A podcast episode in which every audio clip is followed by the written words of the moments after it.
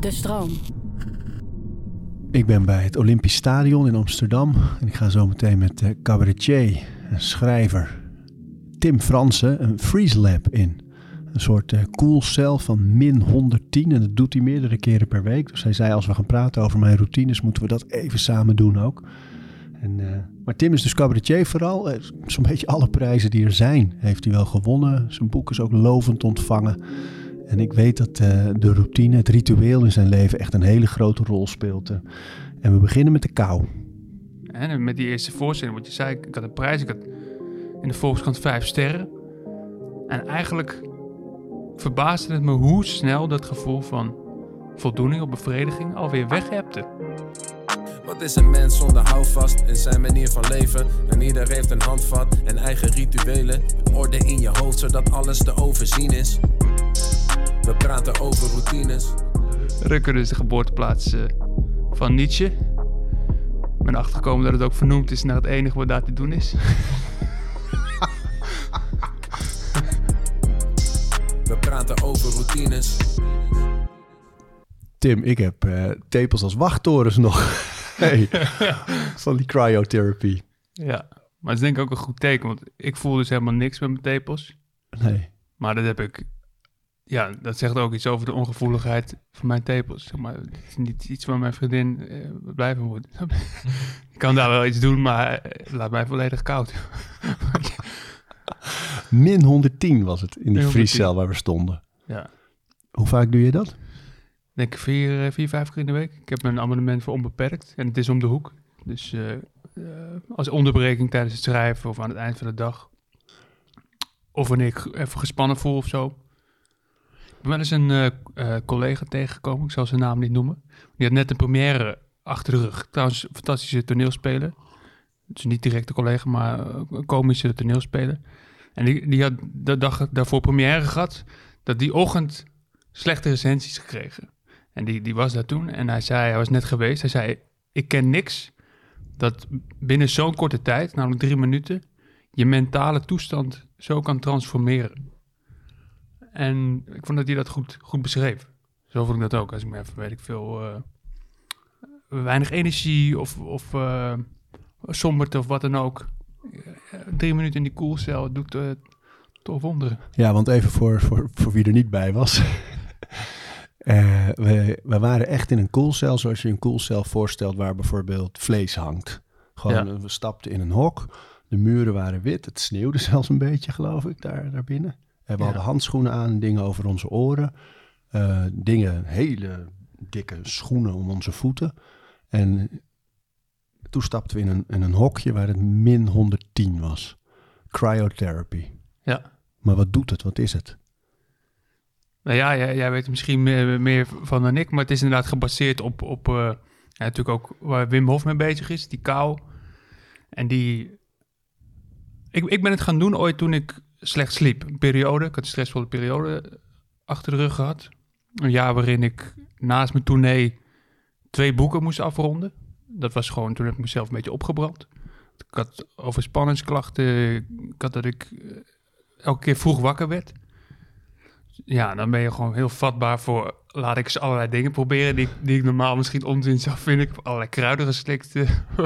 Welke kruiden zoal? Ashwagandha, weet ik nog. Ja, ja. Um, wat wel grappig was, want um, daarvoor zeggen ze het is stressverlagend. Maar uh, je kan het ook gebruiken, mannen die bijvoorbeeld uh, potentie, of ja, impotentie ja, ja. of erectieproblemen hebben. Dus ik, ik ging daarvoor vragen, maar ik had heel erg de behoefte om duidelijk te maken... Dat het niet daarvoor was. Precies. Um, dus dat heb ik gedaan. Dus ja, maar toen ben ik dus ook dat uh, freezen gaan doen. En dat, dat hielp wel. Dat hielp. En waar het vooral voor hielp, het maakte me dus heel ontspannen. Dus ik kon daarna heel goed een dutje doen altijd. Um, en het voelde, ja, het voelde gewoon fijn, dus ik ben het blijven doen. Ik, ik zou niet precies kunnen zeggen wat nou de effecten zijn, behalve dan dat ik me gewoon heel goed bij voel. En dat weet jij misschien... Uh, ja, die wetenschap over kou, uh, die is wel redelijk eenduidig. Ja, dat voor het immuunsysteem goed is, voor de bloedsomloop. Uh, je cellen gaan aan het werk, dus je, je, neemt ook veel beter op uh, naar die kou. traint echt die cellen ook. Ja. En, eh, en voor stress. Je moet er wel echt doorheen ademen. Dan merkte hij ook wel als we die tweede ruimte ingingen, dat je even, even in die stress eh, schiet Ja. van hoge adem, schouders omhoog, Ja. Ja. lichte paniek. Ja. Maar mooi hoor. Ja, natuurlijk onzeker omdat je mij in mijn, in mijn ontbloot bovenlijf Ja. ja. zo. Ja, dat ook nog, ja. Eh, dat vier ik vijf keer in de week. Maar laten we even beginnen, want ik, eh, ik las interviews met je en daar heb je het over. Je hebt, jij hebt eigenlijk twee dagen. Twee Eh, soorten dagen. Ja, Ja, twee soorten Ja. dagen. En eh, de ene noem je espresso-dag en de andere onderhoudsdag. Maar ik zou ze eigenlijk allebei met je door willen lopen. Ja, dus- heel goed. Met welke wil je beginnen? Laten we espresso dag doen. Eh, trouwens, beide dagen beginnen eh, min of meer hetzelfde. Ehm, ik slaap uit. Ik zet nooit de wekker. Ben ik vrij principieel in. Ehm, Zeg je met een glimlach, want... nou ja, dus, dus, ik ben wel neurotisch qua slaap. Dus ik wilde alles aan doen om ervoor te zorgen dat ik zo goed mogelijk slaap. Ehm, wat trouwens soms een beetje eh, een tegengesteld effect heeft. Als je zo gefixeerd bent op slapen, helpt niet altijd bij goed slapen. Maar ik vind het fijn als ik 's niks heb, dat ik weet dat ik kan uitslapen. Iemand, iemand zei, die Matthew Walker hadden we het over, die Ja, ja, ja. slaapexpert. Ja. En die zei ook, als je bijvoorbeeld bij hè, jager-verzamelaars, hè, die niet zoals wij in een, hè, laten we het een kapitalistisch systeem noemen, waarbij je gewoon om zes uur of, of sorry, om acht uur of zo op je werk moet verschijnen.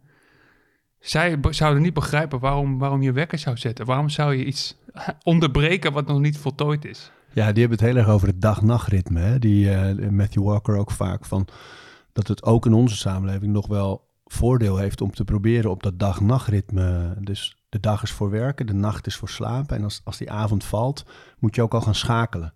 Hm. Terwijl ik dit zeg, komt de zon door op jouw gezicht. Ja, ja. Maar en, Nee, maar dat geloof ik. Dat je, ik geloof dat je lichaam ook heel goed is in aangeven hoeveel slaap het nodig heeft. Dus ik probeer geen wekker te zetten. Ik heb ook de luxe dat ik geen, geen kinderen heb. Ehm, dus ik ontbijt. Ik doe soms één tabbataatje aan lichamelijke oefeningen. Of eh, pistol squats of eh, eh, push-ups. Niet per se als training, maar gewoon om mijn lichaam wakker te maken. Koud douchen. Ehm, en dan doe ik drie dingen. Ik lees een half uur. Ik speel een kwartier piano en ik mediteer een kwartier. Dat zijn de drie dingen die ik eigenlijk elke dag wil doen. Hoeft niet per se lang. Maar ehm, die wil ik elke dag eventjes doen. En ik vind het fijn om dan aan het begin te doen. Dan weet ik dat ik dat heb gehad. Dat dat niet meer in het geding kan komen. en waarom? Dus waarom bijvoorbeeld een half uur lezen? Ja, ik denk om, om mijn geest eh, op, op gang te krijgen. Om, eh, om, eh, als ik, zeker als ik creatief wil zijn, heb ik het gevoel dat ik eerst een beetje gevoed moet worden. Met, met ideeën Wat lees je dan? van alles. Maar ik, in de laatste tijd lees ik bijna alleen nog non-fictie. En fictie luister ik als luisterboek. Oh. Dus dat vind ik wel fijn in bed. Ik ben iemand die heel erg aantekeningetjes maakt of streepjes zet in wat hij leest. En dat kan niet als je luistert. Dus non-fictie zou ik nooit luisteren, want dan kan ik geen streepjes zetten. Maar bij romans is dat prima natuurlijk. Deze aflevering van Overroutines wordt aangeboden door Squarespace. Een alles-in-één platform waar je je eigen website kunt bouwen en beheren. Maakt niet uit of je producten, diensten of je passie met de wereld wil delen. Het kan allemaal bij Squarespace. Ik noem even kort drie handige functies van het platform. Met het ontwerpsysteem kan je makkelijk je website vormgeven en het helemaal eigen maken. Squarespace analyseert hoe je website presteert en wat er voor nodig is om je bedrijf online verder te laten groeien. En ook kan je abonnementen en exclusieve content aanbieden aan betalende leden. Start nu je gratis proefperiode via squarespace.com/overroutines. En ben je klaar om je website echt te lanceren? Gebruik dan de code overroutines, dan krijg je 10% korting op je eerste aankoop van een website of domein. En dan begint eigenlijk de dag. En dus dan, eh, als het espresso is de dag is, dan lunch ik nog wat en dan drink ik om één uur stipt espresso. En dan heb ik... es- de espresso-dagen zijn eigenlijk mijn creatieve dagen. Dus mijn schrijfdagen. En, en dan zorg ik ook dat ik verder niks gepland heb die dag. En dan ga ik door, wel met korte onderbrekingen, maar dan in principe tot negen uur of tien uur ben ik aan het, aan het schrijven. Dus soms wandel ik of soms ga ik dus eh, even, even freezen. Eh, we doen boodschappie. Maar dat doe je dan ook echt om als je even vast zit bijvoorbeeld. Dat je denkt, ik ga Ja. even freezen, want ik moet even iets, ik moet even een doorbraakje hebben. Precies. En ik, merk- ik merk dat ik ongeveer twee uur echt heel geconcentreerd kan zijn. Dan is het ook goed om heel eventjes de, de boog eh, niet meer gespannen te laten zijn. Even wat bewegen ook, vind ik ook fijn, want ik zit natuurlijk de hele dag op een stoel dan. Dus dat, dat zijn eigenlijk de espresso-dagen. Dus die gaan dan rond eh, ja, tot 9 uur, 10 uur stop ik meestal. Dan ga ik vaak nog een stukje wandelen om, om mijn mijn geest weer een beetje tot, tot rust te brengen. En dan kijk ik nog een documentaire of iets dergelijks. En dan meestal rond, eh, rond 1 uur. En dan begin ik aan mijn avondritueel. Ga ik ook nog even mediteren. Maak ik een to-do-lijstje voor de volgende dag. En even terug, want je was eh, dat half uur lezen. Is dus echt ook om jezelf intellectueel eigenlijk aan te zetten. Of even in ieder geval Ja. te prikkelen. Ja. En dan had je daar ook piano spelen, een kwartier. Ja. Ja. Leg uit. Nou, piano spelen is een van die dingen waar ik soms een, een klein drempeltje bij kan voelen. En ik weet, als ik dat een paar dagen niet doe, dan wordt die drempel alleen maar ge- hoger. Dus dat wil ik gewoon elke dag even doen om, dit, om die drempel weg te halen. En dan doe ik ook iets wat ik leuk vind. Dus bijvoorbeeld gewoon een nummer dat ik, dat ik mooi vind. Gewoon kijken, dan uitzoeken wat de akkoorden zijn. En in een kwartier is het natuurlijk niet zo heel veel, maar dat is eigenlijk alleen maar goed. Want dan blijf je een beetje hongerig. Dus dan heb ik na een kwartier het gevoel, ja, ik zou nog wel wat langer willen spelen. Dus dat ga ik dan ook vaak doen later op de dag. Maar als ik het helemaal niet doe, dan, dan, dan verslond het ook heel snel eigenlijk. En, en met piano spelen denk ik altijd, ehm, als je op het, eh, of in het theater staat, maar dan is het ergens voor om, om, om iets eh, aan een publiek te laten horen of zo. Is dat bij jou ook zo? Uiteindelijk wel. Ja, dus ik gebruik het ook in voorstellingen. Ehm, wat, wat, hoe, hoe bedoel je? Nou, Hoe zou je ben je dan echt iets aan het oefenen voor een, eh, voor een voorstelling? Of, of is het een beetje Nee, op gevoel in die ochtend? Ja, dus ik heb dingen die ik, die, in de, die ik in de voorstelling heb. Maar als ik, als ik oefen, vind ik het gewoon van... Ja, dan wil ik gewoon beter worden eigenlijk. Komt dat erop neer. Maar dat is ook als ik lees. Ja, je wil gewoon jezelf... eh, je wil groeien. En nou, kijk, als je het iets abstracter bekijkt... Tenminste, zo, zo, doe, zo doe ik dat soms met de espresso-dagen en de hersteldagen. De espresso-dagen, zijn dingen waarin ik creatieve dingen doe. En ik zie dat als groei. Maar ik denk dat er twee fundamentele principes altijd in het leven aan het werk zijn. Dat is groei, maar ook altijd verval. Dat is er altijd. Hè? En niet alleen bij onszelf, maar ook eh, je fietslamp gaat stuk. Eh, je moet een zalfje halen bij de, bij de dokter omdat je, omdat je kalknagels hebt. Eh, je huis wordt een troep. Je moet je administratie doen. Dus al die dingen hoef je niks voor te doen, maar die hebben onderhoud nodig. Dus dat zie ik niet zozeer als, als, eh, als groei, maar als het verval een beetje tegengaan of een beetje, beetje, een beetje temperen. Ehm, waar ik trouwens ook wel benieuwd, benieuwd naar ben hoe dat bij jou is. Of, of, of dat, ehm, want ik volg jou natuurlijk een beetje ook op, op, op Instagram. Ik jou ook. Oké. Zo'n dreigement. It was love at first sight. We locked eyes. Ja, of, en ik denk hoe, waar, waar jij mensen heel erg mee inspireert, is natuurlijk een instelling van groei. Ja. Hè? Ja. Je nieuw, nieuwjaarsboodschap. ja, Ja, ja die is gememd veel, ja. Zo dat de- mijn vrienden me zor- zich zorgen begonnen te maken. ik zag ineens overal dat hoofd in ijs en met een meerval erop en in het water. Ja, heerlijk. ja, ik vind het alleen maar mooi. Ja, ik ook. Weet je nog de boodschap? Ja, Denk Ja. in mogelijkheden. niet in beperkingen. Kijk. Ja. Ja, en, en, en dat, dat geloof ik ook. En, en ja, dat je niet fixeert op wat niet kan, maar op wat wel kan. Als ik even de irritante filosoof mag uithangen. Ik geloof ergens ook dat de mogelijkheden worden bepaald door de beperkingen. Ja, laat die maar even inzinken, Arie. dus eh, eh, eh, op, op het meest fundamentele niveau is de beperking dat we eindig zijn. Ons leven is eindig. Maar dat is precies ook de reden dat keuzes gewicht krijgen, een betekenis. En dat je meer uit het leven wil halen, omdat je weet, het Exact. klaar dus als je een oneindig leven zou hebben,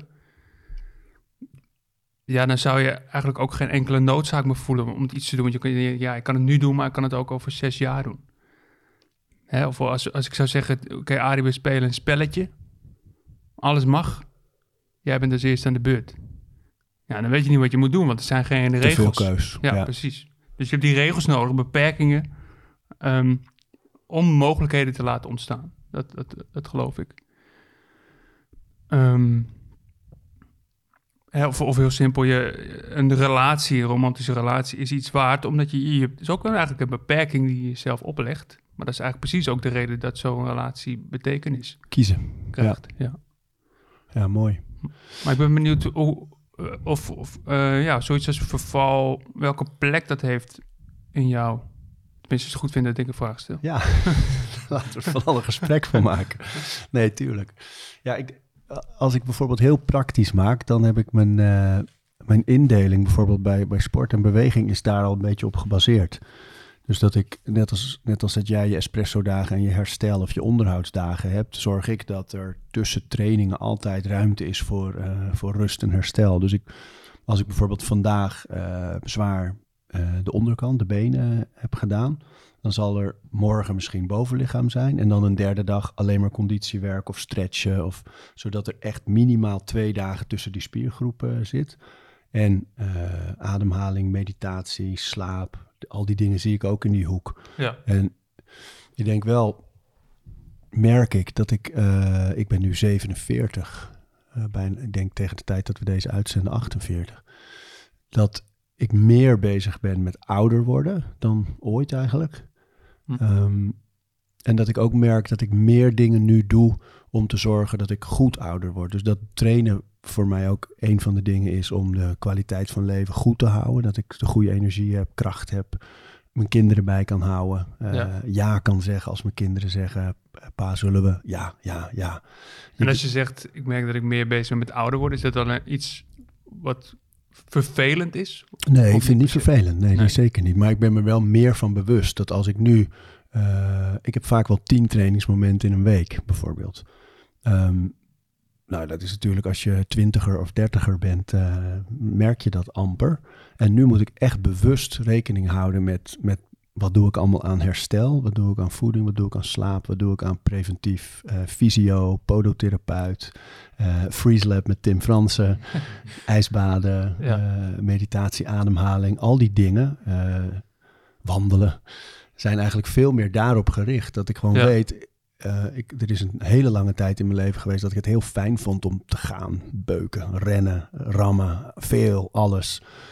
En nu is het veel meer, ben ik bezig met, ik moet zorgen dat er eikpunten van rust zijn en van herstel en van, Ja. eh, om dat verval misschien tegen te gaan. Nee, dat vind ik nog wel een belangrijk onderscheid. Dat ik wil niet leven vanuit, oeh, ik moet het verval tegengaan. Maar ik wil wel zorgen, eh, zeg maar, de reden dat ik dat wil, dat moet voor mij leidend zijn. Dus dat ik, ik wil energie hebben, Ja. sterk zijn, Ja. dingen aankunnen, nieuwsgierig blijven.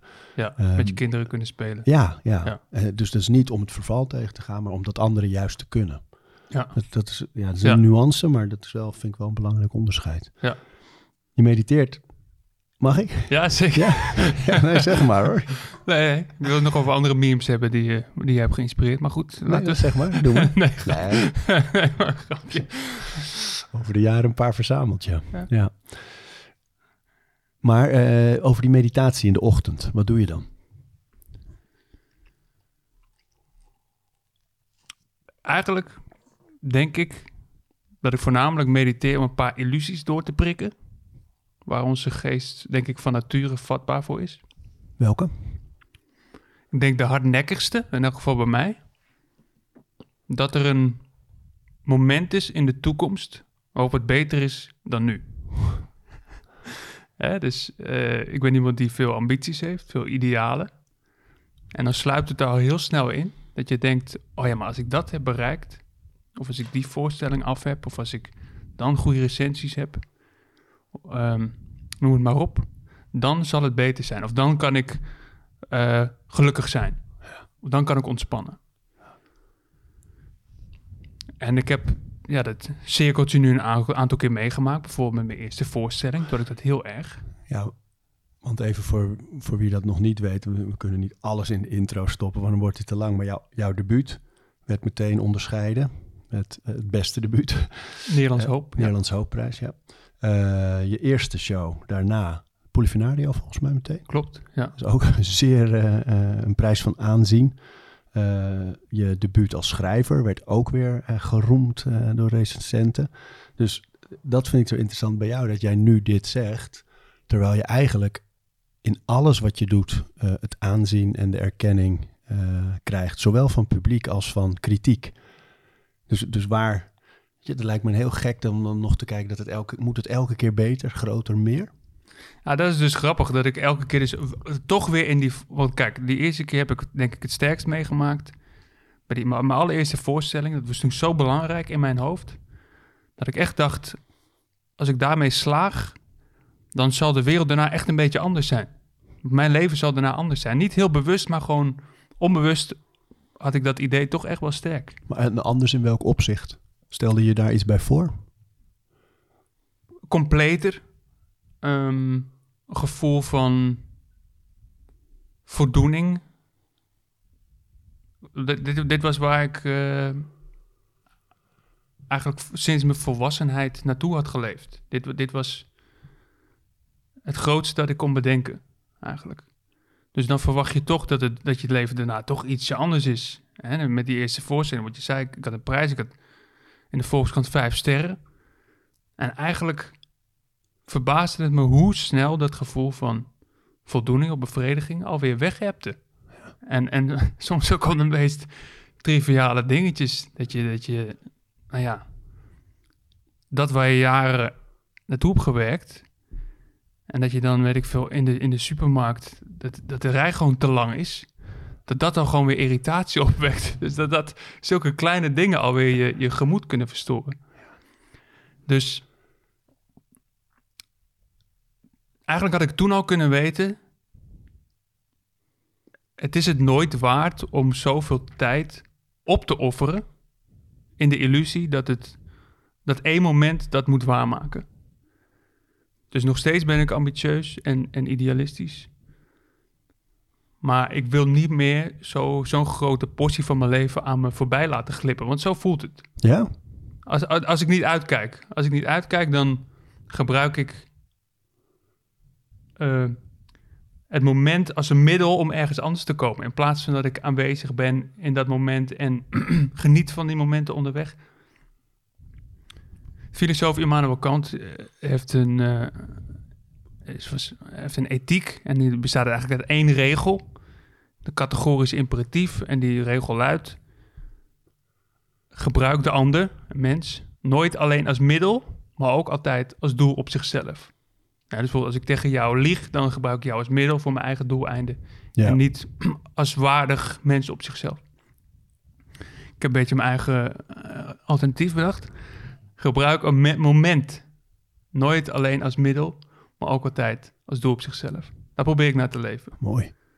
En is dat ook wat je dan in die meditatie in de ochtend doet? Dat je op die manier denkt van oké, waar ik nu zo groot mee in mijn hoofd mee bezig ben, het is eigenlijk allemaal niet meer dan dat, maar het gaat om nu. Precies, om, om stil te staan bij al die dingen die nu goed zijn in mijn leven. En dat is eigenlijk ongelooflijk. Ik bedoel, als, eh, om eigenlijk om, om nog meer te verwachten dan nu. Is bijna hoogmoedig. Weet je, mijn, mijn ouders leven nog, ik ben jong, ik ben gezond. Ik woon in een mooi huis, ik heb een leuke vriendin. Sexy as hell. Ik wou, ik wou het zelf niet zeggen, maar ik ben blij dat jij het doet. Ja, dus om dan nog meer te willen er is een hele grote kans dat in de toekomst een van die dingen misgaat. Of dat ik een van die dingen verlies. En dat is een van de dingen die ik denk ik heb geleerd bij psychologie. Best een schokkend inzicht. Dat ons eigen brein niet per se aan onze kant staat. Dat ons eigen brein niet erop gericht is om ons gelukkig te maken. Ons brein is gemaakt om te overleven. Dus wat het doet, is zich vaak fixeren net op dat ene wat nog mis is. En nou, meditatie of, of bewuste momenten van dankbaarheid inbouwen is voor mij een goede remedie om niet in een constante, ja, sluimerende staat van ontevredenheid te leven, zeg maar. En is ontevredenheid in, in zo'n geval dan ook het eh, vergelijken bijvoorbeeld met anderen? Is, is dat dat bij jou? Mm, daar heb ik denk ik minder last van, maar wel vergelijken met wat ik mezelf opleg en, en daar nog niet zijn. Dus elke, elke, kijk, negatief geformuleerd is een ambitie ook zeggen, de, er mist nu nog iets. Ik wil iets wat ik nu nog niet heb. Uh, een soort tekort. En zo wil ik het, zo, zo zou het niet moeten voelen. Het zou moeten voelen als, nou, en wel een inspiratiebron. Dat is waar ik naartoe wil, maar niet als een, als een voorwaarde om gelukkig te zijn.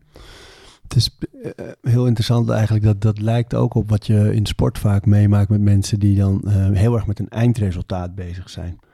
Dus terwijl ik denk wat je in jouw werk volgens mij ook ziet, is dat op het moment dat je gewoontes bouwt, um, elke dag iets doet bijvoorbeeld, dat het gevolg is dat er uiteindelijk iets gebeurt. Ja. En dat er uiteindelijk een succes is. Um, of dit is een hele mooie voorbeeld van uh, iemand die aan Seinfeld vroeg ook van, uh, ja, hoe, uh, hoe, hoe, kom ik waar jij bent? En toen zei hij, nou ja, schrijf vandaag een grap. Ja. Schrijf morgen een grap. En schrijf elke dag één grap. En dan uiteindelijk ja. ontstaat het. Dat vind ik zo mooi. En in sport is het ook heel vaak, mensen willen dan een bikini lichaam of een sixpack of... Um, maar de weg daar naartoe, dus als je elke dag daar iets mee doet, dan is het resultaat dat. Maar dat is nooit het doel natuurlijk. Ja. Net als dat het doel waarschijnlijk, als jij zou zeggen, uh, ik wil de allerbeste en ik wil ook nog die prijs en ook nog die en die. Dat is, een, ja, dat is meer een gevolg dan een doel. Ja. Maar dat is dus ook niet bij jou dat je op die manier denkt in die ambitie. Het is gewoon, je wil beter worden, maar het is niet dat je een beeld hebt van, het is die prijs, het is die erkenning, het is eeuwige roem, het is... Nee, maar, maar ik denk wel dat je heel goed beschrijft wat mijn valkuil, valkuil is. Namelijk dat je bezig bent met het eindresultaat. Ja, ja. Dat is bij voorstellingen. Dus niet zozeer uh, de recensies, maar wel dat je dat eindresultaat zo goed mogelijk wil maken. En daar alles voor in de teken van wil stellen. En ja, de valkuil is dus dat tot dat eindresultaat er is, dat je niet tevreden bent. Ja. En, en ja, dat is, dat is, dat is zonde. Maar kan je ambitieus zijn zonder een, een mespuntje ontevredenheid? Heb je dat niet een beetje nodig van om, om je gaande te houden als in ik, ik moet, ik wil vooruit, ik wil beter, ik wil groeien? Dat is een goede vraag. Dat is een goede vraag. Uh, het is iets waar, waar, waar ik in elk geval zelf mee, mee blijf stoeien. En inderdaad, dus daarom denk ik ook dat het goed is om aan het begin en aan, aan, aan, aan het eind van de dag te mediteren. Want overdag komt er vaak toch wel een punt dat die ambitie het even overneemt. En dan is het ook inderdaad mijn vuur. Hè? En, en de, ja, er zit misschien iets van ontevredenheid bij, of dit kan beter. Of, uh... Maar daarom is het goed om mezelf ook aan het eind van de dag weer te herinneren. Om even stil te staan bij al die dingen die wel goed zijn. En te weten nou, dat ik ergens op een bepaald niveau ook een illusie loop na, na te jagen. Want dat is, dat is het wel. Maar wel een illusie die soms ook je inspiratie is en je vuur. Ik las ook ergens dat je zei uh, dat het zo belangrijk is om, om het onderscheid in de gaten te houden tussen het idee en de beoordeling van het idee. Dus dat je, als je aan het werk bent, op een gegeven moment heb je dat idee, dat je niet te snel gaat beoordelen of iets goed is, bijvoorbeeld. Ja. Kun je ja. dat uitleggen, wat je daarmee Ja, bedoelt? dus dit gaat heel erg over het, het creatieve proces dan. En dan denk ik dat er inderdaad twee fases zijn. Dus de eerste fase is gewoon het, uh, het idee genereren, de ruwe ideeën. En de tweede fase is die ideeën gaan beoordelen, bijslijpen. En ik denk, het gevaar is dat je te snel in die, in die, in die tweede fase schiet. Dus dat je, je bedenkt iets en je gaat dan meteen bedenken, ja, maar nee, maar dit is niet goed. Of uh, nee, maar dat, dat, dat, klopt niet. In plaats van dat je eerst die ideeën de, de volle ruimte geeft, die ontwikkelt, het liefst laat liggen tot de volgende dag. En, het, en want dan kan je ook eventjes die voldoening houden van, oh ja, ik heb wel gewoon weer iets, iets bedacht. En of het goed is, dat zien we morgen wel. Maar, maar uh, dat is op zichzelf al, al iets waard, denk ik. En dat kan je kapot maken, denk ik, als je te snel met die analytische blik ernaar gaat kijken. Ja. Wat mensen ook heel vaak doen, hè? gewoon ook met, ik bedoel, als je geen cabaretier bent of schrijver, ja. dat mensen een idee hebben of iets willen gaan doen en dan meteen alle beren zelf op de weg zetten en het, en het dus nooit gaan doen. Want om deze reden zal het wel niet lukken of om die reden niet. Of ja. zonde, hè? Ja. Als ik ook één app zou mogen aanprijzen als het om meditatie gaat. Ik ben fan van Waking Up. Ja, van Sam Harris. Sam Harris, Ja, ja. heel goed. Ja. Wel al eh, een volgende stap. Vind je niet? Ja, het is een andere insteek inderdaad. Ja. Dus inderdaad, het gaat veel meer over inderdaad...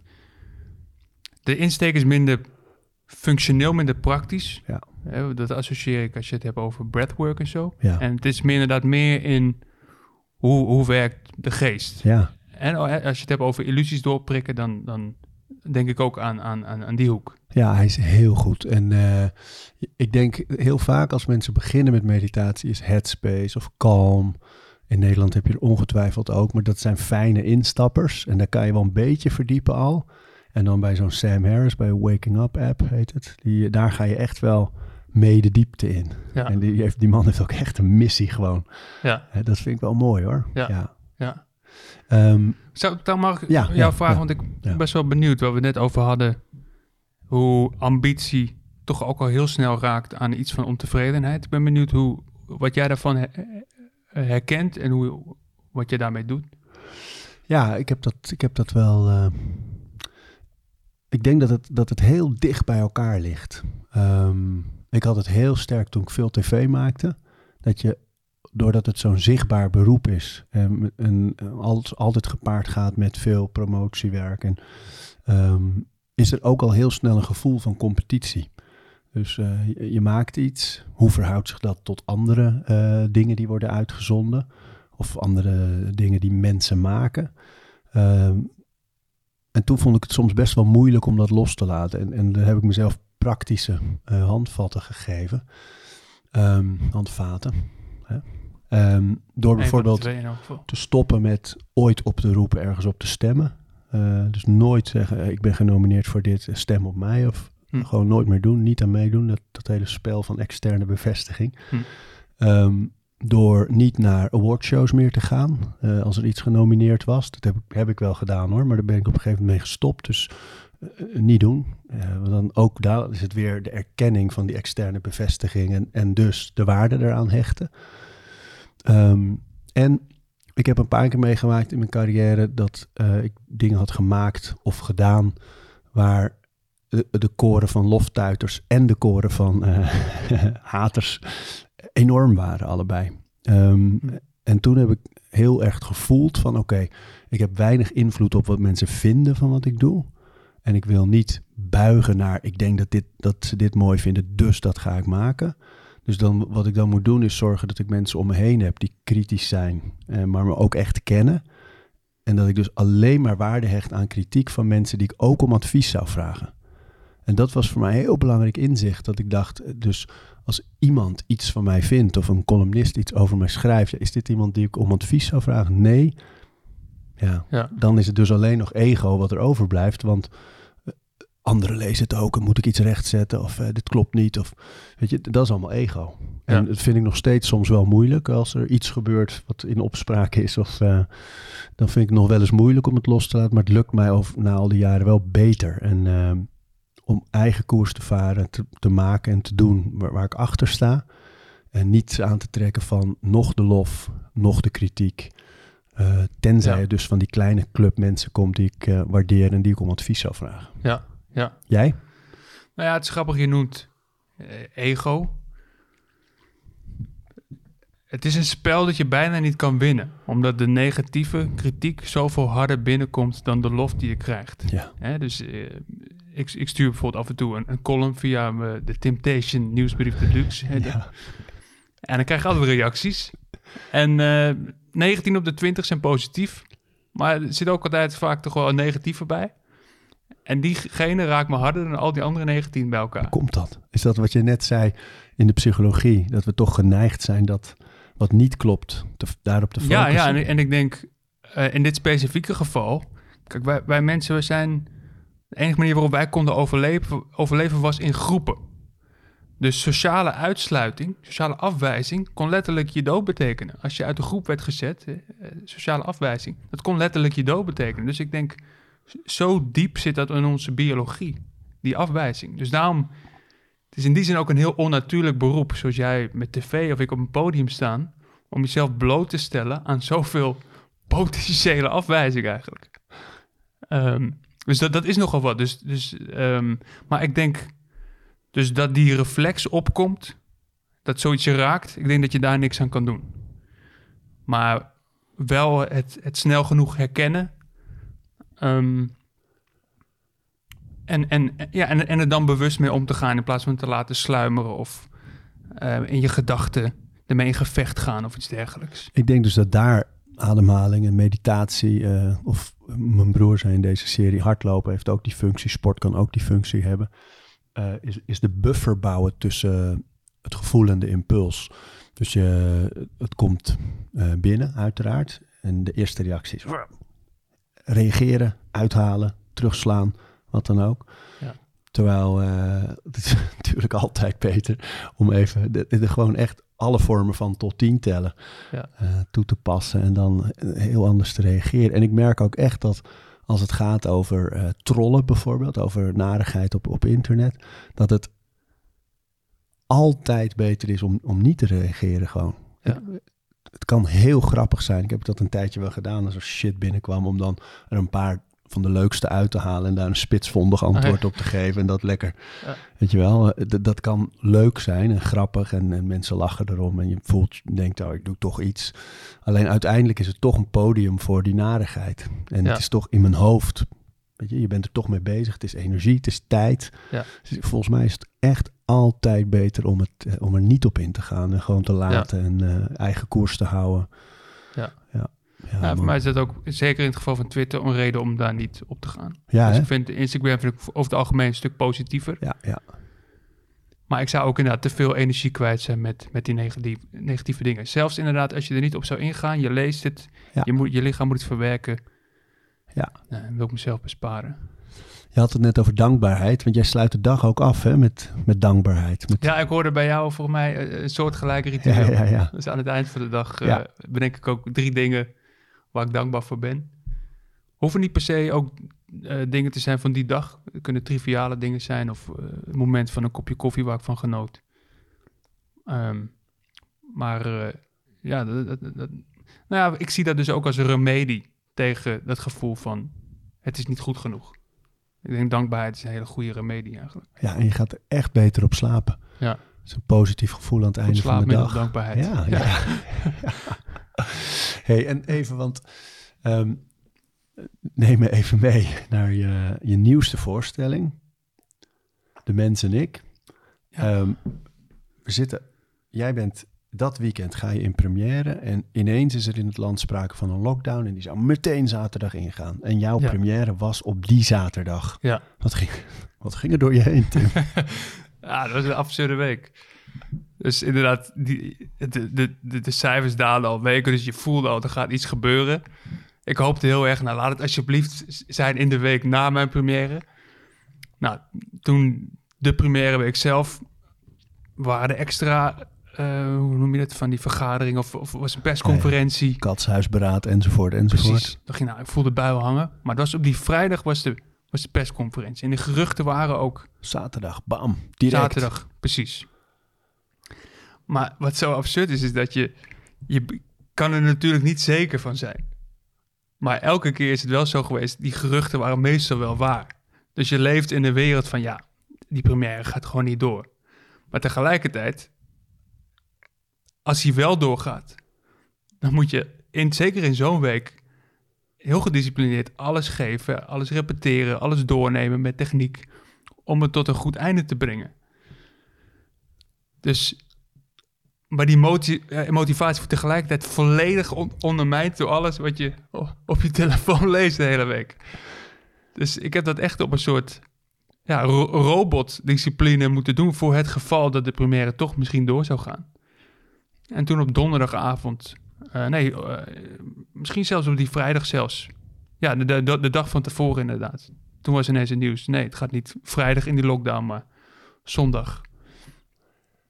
En de grap was, ik was met mijn hoofd heel blij.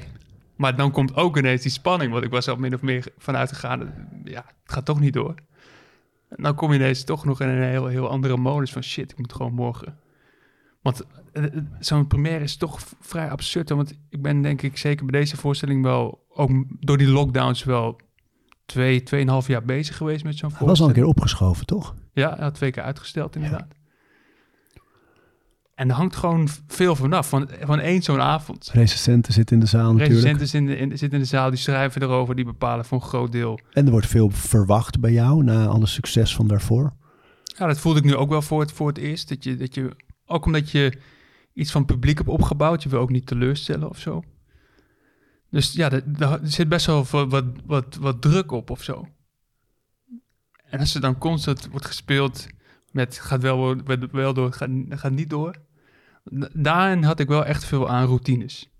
Als het gaat over routines, gewoon loslaten. Ik weet niet wat de uitkomst is. Ik heb dat niet onder controle, ligt niet in mijn macht. Ik ga gewoon mijn koers varen. Ik ga gewoon zo goed voorbereiden als ik kan. En dan zien we het wel. Alles doen waar je wel invloed op hebt. Exact, En de rest Ja. negeren. exact. Zo hé. Ja. Ja, dan komt die première er. Lovend ontvangen. Ja, hartstikke fijn. Ja, ik ben zo En de première was het einde van de tournee. Ja, ja Dat is ook weer absurd. Ja, normaal is het inderdaad het begin van de tournee, première. En nu was het meteen een voorlopig einde. Maar ik was wel, ik was, ik was toch... De opluchting overheerste. Dat ik gewoon het ei had kunnen leggen. Ja. En nu, als het weer mag, dan ligt die voorstelling, dan kan ik gewoon weer meteen mee, mee gaan toeren. Die tour staat ook. Dus, eh, nou, ik denk anders had ik hier toch anders gezeten. Want als, als je het hebt over ergens naartoe leven, ehm, anders had ik dan nu in lockdown gezeten, maar toch met een gevoel. Die voorstelling is nog niet af. Is nog niet af. Dan had ik nu toch ook niet helemaal kunnen ontspannen, denk ik. Ja. Het is zo mooi aan jouw werk, vind ik, dat, dat de filosofie er zo dik in zit. Dat je echt, eh, want je noemde net al psychologie, maar je hebt ook nog filosofie, cum laude, ehm, gedaan. Eh, en dat het zo echt, echt in je werk verweven zit. Maar, eh, maar ehm, de reden dat ik nu eigenlijk ook dacht, we moeten jou in deze serie hebben, is dat prachtige boek Brief aan Koos. Ehm, en het begin daarvan is zo mooi, want kun je me meenemen naar de reden dat je dat boek ging maken? En dan heb ik het over ervaringen versus ideeën. Ja, ik eh, leidde een heel teruggetrokken leven wel toen. Zolderkamer filosoof. Zolder, ik had een klein zolderkamertje in de Jordaan, inderdaad. Overdag zat ik vaak in de universiteitsbibliotheek. Over gewoontes gesproken. Ik leefde elke dag bijna precies hetzelfde. Dus ik zat van, van eh 11 tot 3 meestal in de bibliotheek gewoon te schrijven. Ik studeerde misschien ook nog. En ik raakte toen ook in contact met, eh, met René Gude, onder andere. En hij was iemand bij wie de filosofie altijd zo, zo leefde. En Ja. bij wie het zo vermengd was met zijn levenservaring. En ik had eigenlijk helemaal niks op dat vlak. Ik, ik, had gewoon, ik zat gewoon in de bibliotheek de hele dag. En hij is ook een van de mensen die mij toen heeft geïnspireerd. En ook, we hebben samen nog die eerste reizen uitgezocht naar de geboorteplaats van Nietzsche. Van, ga erop uit, ga die reizen maken. Ik was heel erg... Ja, dat was gewoon mijn comfortzone. Gewoon lekker boeken lezen daar in de bibliotheek. En ik dacht, nee, ik moet, ik moet eruit. Ik moet, ik moet avonturen gaan, eh, gaan beleven. En toen ben ik dus eh, ja, vaak begraafplaatsen of geboorteplaatsen van filosofen die ik bewonderde, die ben ik gaan opzoeken. Gewoon omdat ik dacht, ik moet, ik moet mij uit mijn comfortzone. En eh, ja, zo belandde ik ineens In Rukken. in Rukken. Vertel eens over Rukken. Rukken is de geboorteplaats eh, van Nietzsche. Ik ben achtergekomen dat het ook vernoemd is naar het enige wat daar te doen is.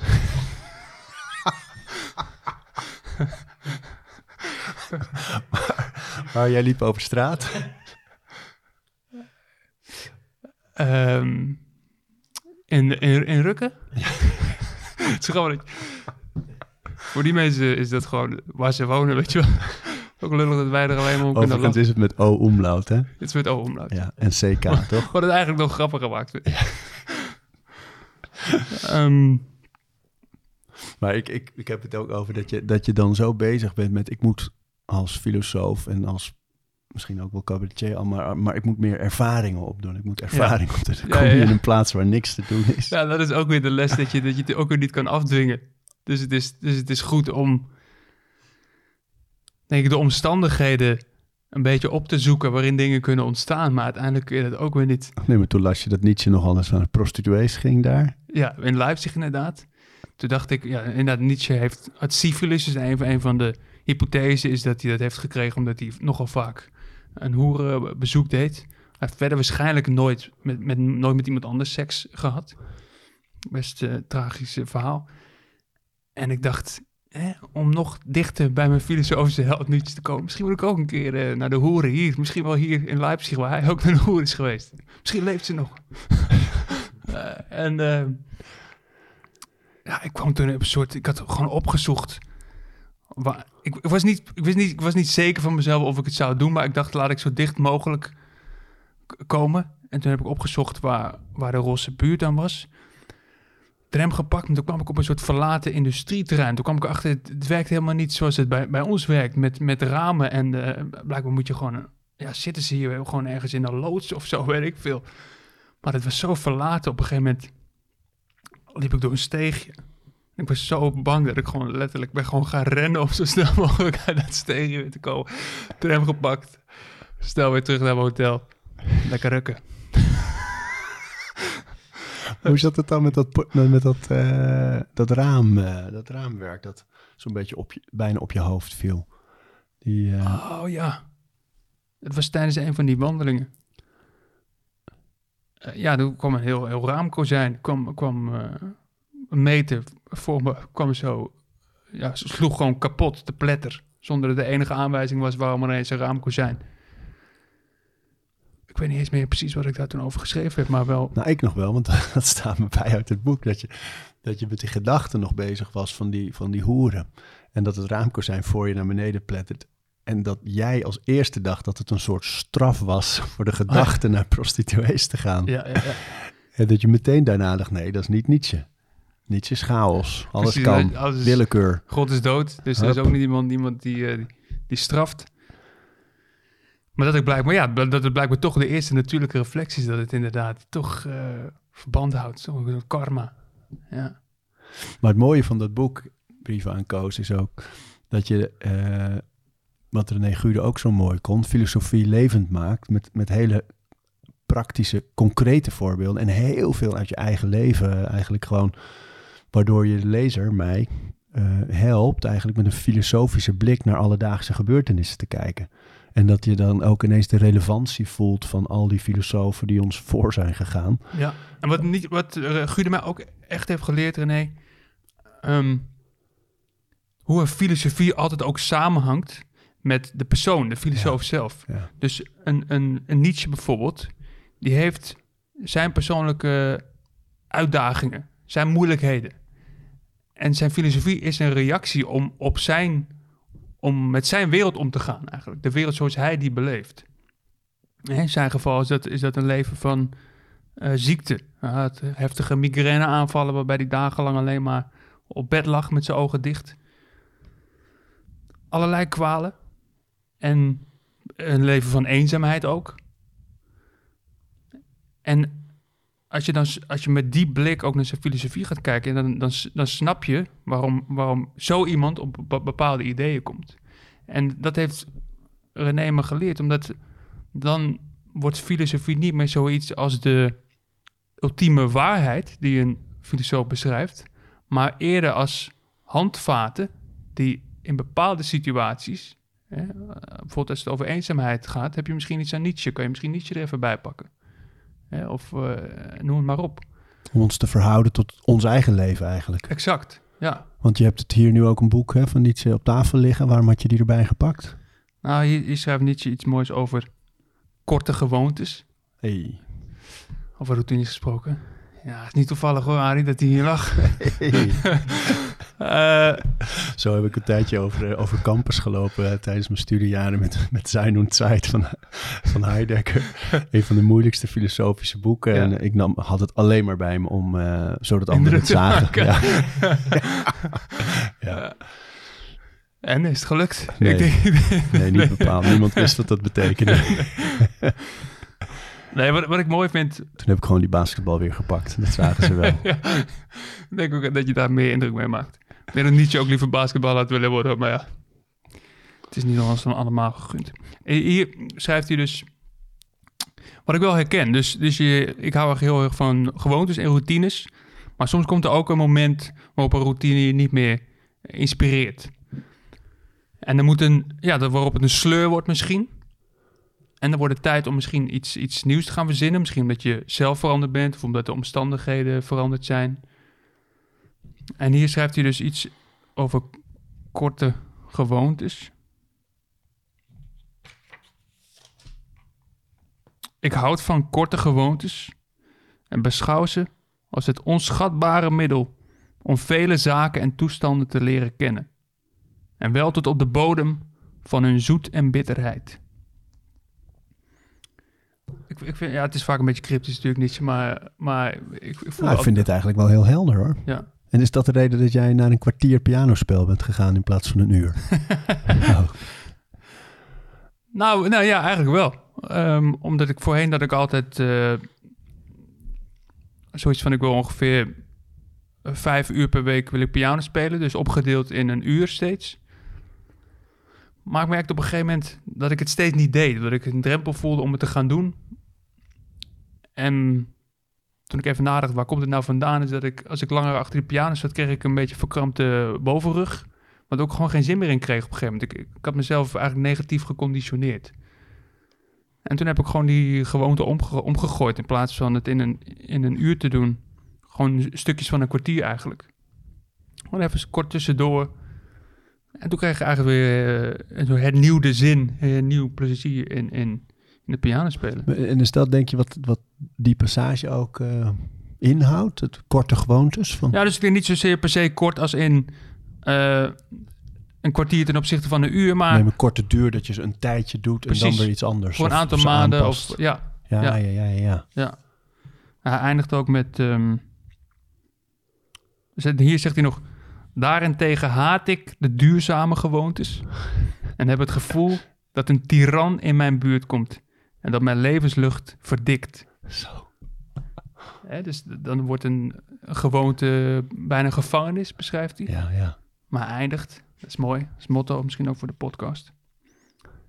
Maar wat ik het onverdraaglijkst en echt verschrikkelijk zou vinden, is een leven zonder ook maar één gewoonte.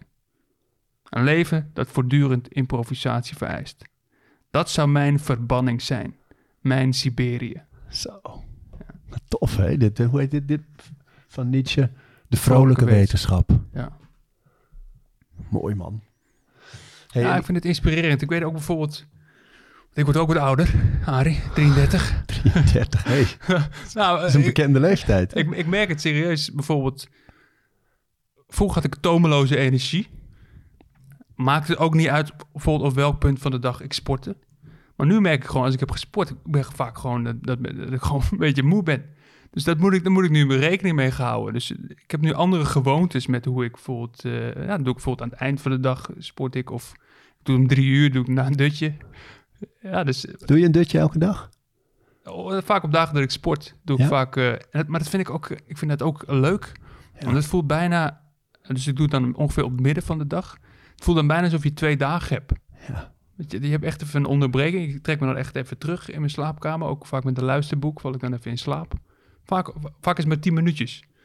Maar dan voel ik me toch weer verkwikt. En, ja, eh, en toch eventjes alsof je eventjes afstand hebt genomen van de wereld. En daarna weer Heerlijk. terug de ringen gaat. Ook vind toegeven aan een dutje ook het, het ultieme gevoel van, Ja. van vrijheid en vakantie.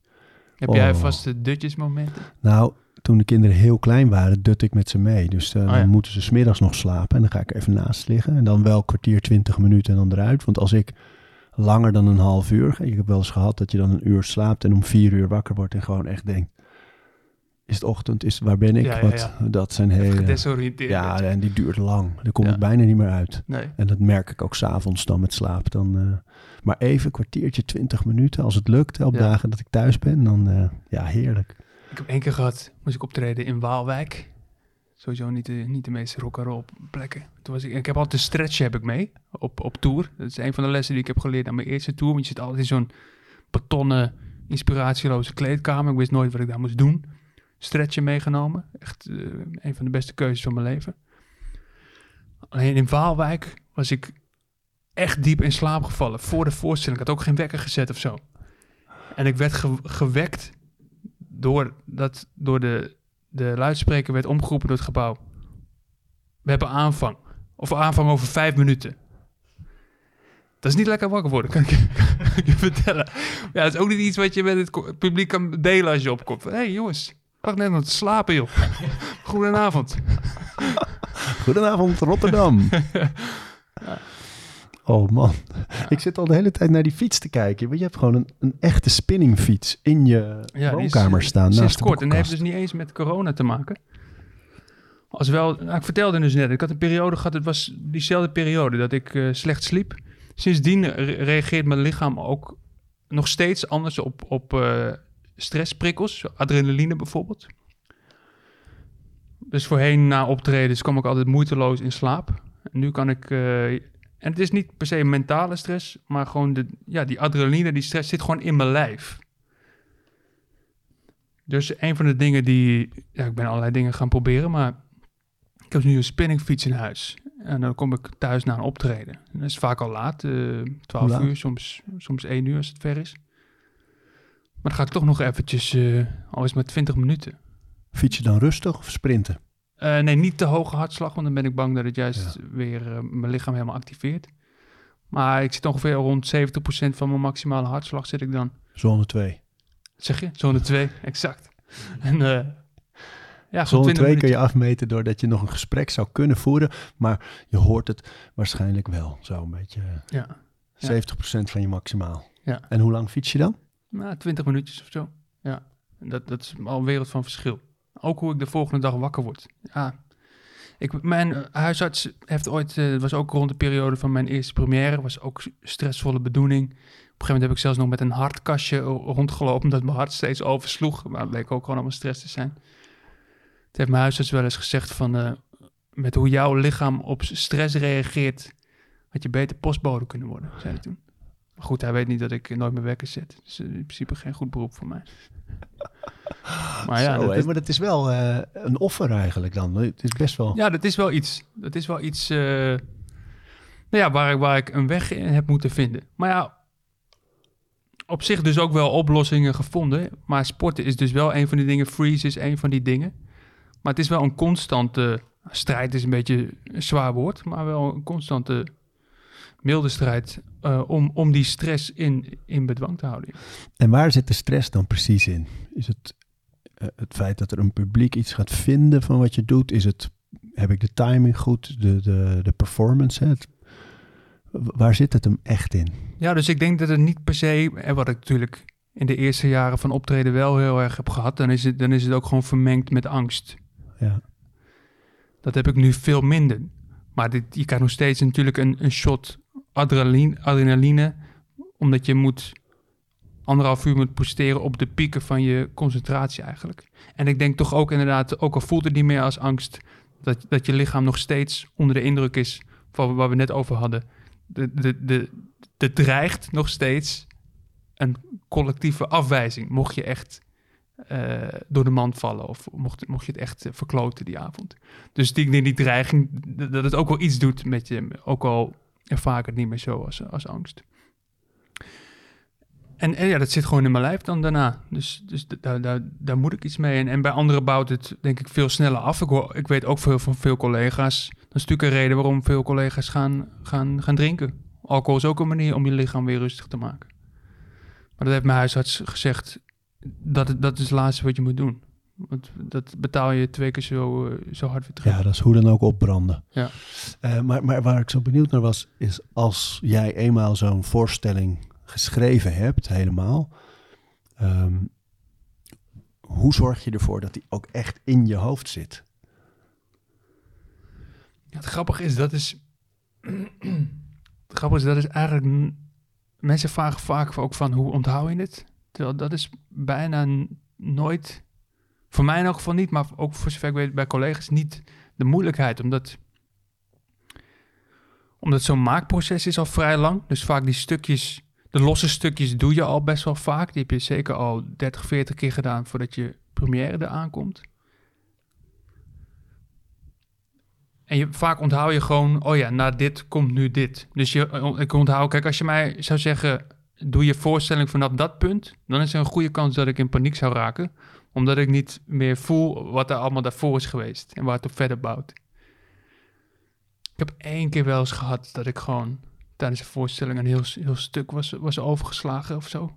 Dat ik dat ook op een gegeven moment moest eh, toegeven eigenlijk. Omdat ja, wat er daarna kwam bouwde voort op, op wa- wat ik was vergeten.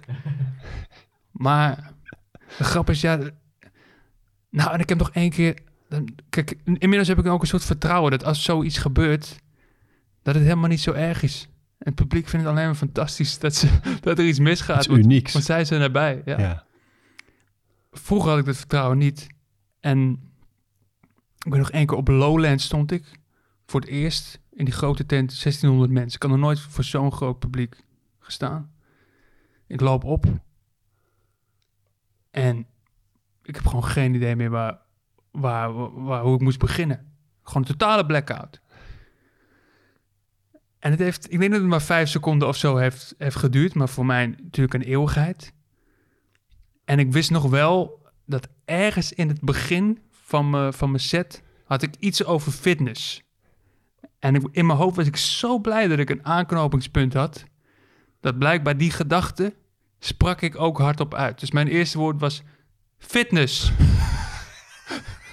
maar, maar vanaf daar, vanaf daar kon ik het gelukkig wel oppakken. Maar dat was wel eventjes eh, spannend. Even voor mensen die luisteren en denken, oh ja, dat boek, een brief aan Koos. Komt er weer een nieuw boek aan ook? Ik ben bezig met een nieuw boek, ja. Maar dat zal nog even duren, denk ik. Oké, dan laten we die Ja. brief aan Koos echt aanraden. De mens en ik, wanneer gaat... die- voorstelling? ja, maar wanneer... Zo snel mogelijk. Ja, ik zit te wachten op eh, Hugo en eh Markie. Ja, dus je kan dan nog niet zeggen, vanaf dan sowieso. Nee, maar de, de tour staat wel volledig. Dus mijn speellijst staat online. Het is, het is puur de vraag vanaf wanneer ik het kan oppakken, maar ik hoop zo snel mogelijk. Ja man, Ja. ik hoop het ook joh. Ja. Kom maar kijken. Leuk, Ja. van harte welkom. ja, ik had er al een staan, een datum. en, en een, Dat is eh, waar ook, ja. Ja, Ja, dat gaan we zeker opnieuw doen.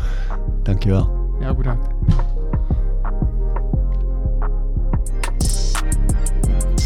We praten over routines. Dankjewel voor het luisteren. En voordat je weer doorgaat naar andere dingen, wil ik je nog even wijzen op Over Inspiratie. Dat is het mailtje dat ik elke donderdag rondstuur met drie tips. Dingen waar ik zelf veel aan gehad heb. Het kunnen producten zijn, artikelen die ik gevonden heb online, onderzoeken, eh, Instagram-accounts, podcasts, boeken, van alles eigenlijk. En ik denk dat je daar zelf ook veel aan kunt hebben. Dus vind je het leuk om dat mailtje elke week te ontvangen? Dan kun je je opgeven op ariboomsma.nl onderaan de pagina. Dan krijg je voortaan elke donderdag in je mailbox over inspiratie.